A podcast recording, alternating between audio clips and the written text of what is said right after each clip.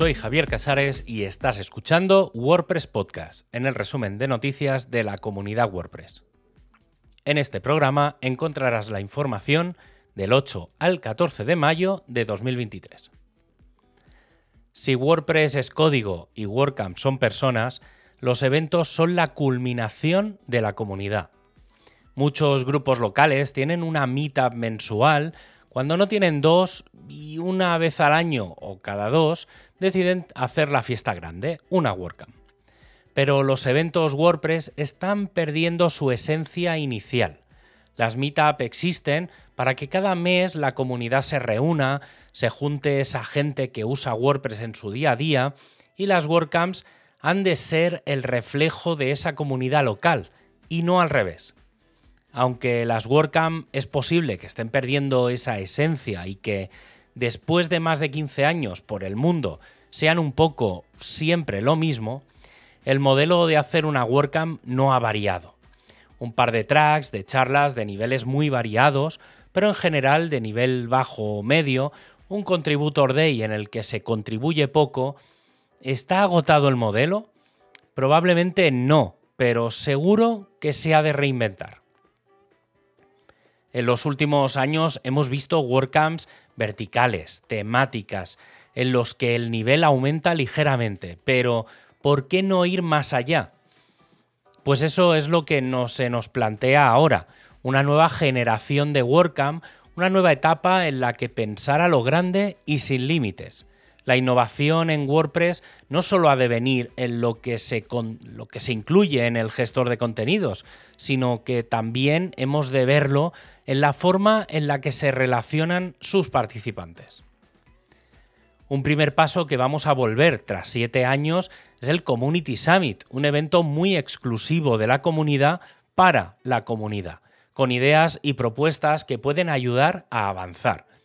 Pero no debemos quedarnos ahí eventos verticales para un perfil de usuario, ya sean desde WordCamps para jóvenes, estudiantes, diseñadores, contribuidores, eventos verticales por temáticas para desarrolladores, diseñadores, gestores de tienda en línea o simplemente que no haya charlas y solo haya talleres, desconferencias, busco, ofrezco o networking.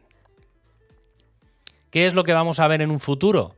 Lo sabremos pronto, pero sin duda va a ser muy interesante ver estas nuevas propuestas para que la interacción entre las personas que forman la comunidad WordPress mejore. Y si hablamos de eventos, no hay más que hablar de una fecha señalada, y es que el próximo 27 de mayo se celebrará el 20 aniversario del lanzamiento de WordPress 0.7, la primera versión de WordPress y para ello se ha comenzado una campaña llamada De blogs a bloques, From Blogs to Blogs, liderada por el equipo de marketing y que los 20 días previos planeará unos pequeños retos para simplemente explicar cosas relacionadas con WordPress.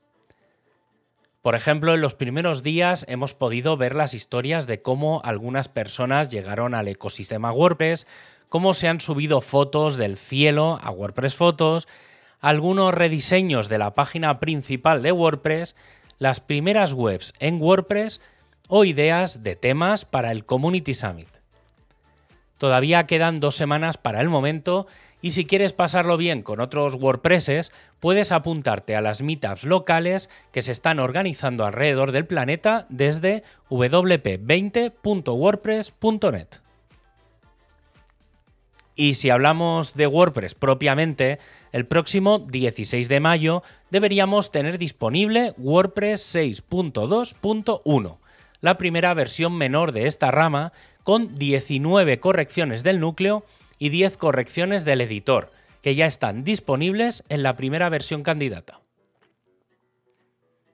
El equipo de Core ha publicado varias discusiones alrededor de WordPress y PHP 8 parece que en breve podríamos tener más información oficial sobre las compatibilidades de WordPress y PHP, principalmente las que hacen referencia a WordPress 6.2 y PHP 8.2.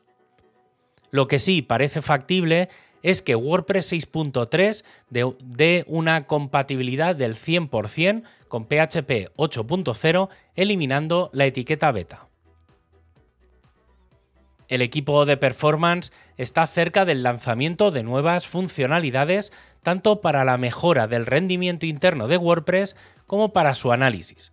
Entre algunos de estos cambios está la carga de metainformación del propio sitio y de los comentarios. El equipo de Polyglots ha lanzado bastantes mejoras en la plataforma de traducción. Por un lado, el WordPress Translation Playground se ha pasado a llamar Translate Live y se le han añadido unas cuantas funcionalidades nuevas.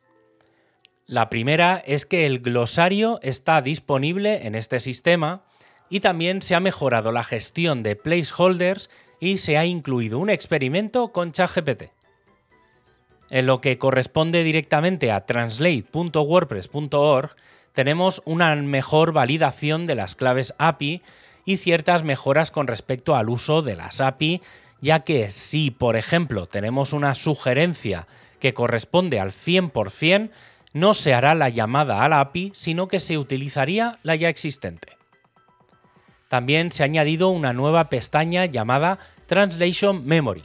Actualmente las sugerencias estarán tanto en el lateral como en la parte inferior, aunque el planteamiento es eliminar esta última en breve. Y para acabar, ya sabes que tienes todos los enlaces para ampliar la información en wordpresspodcast.es. Un abrazo y hasta el próximo programa.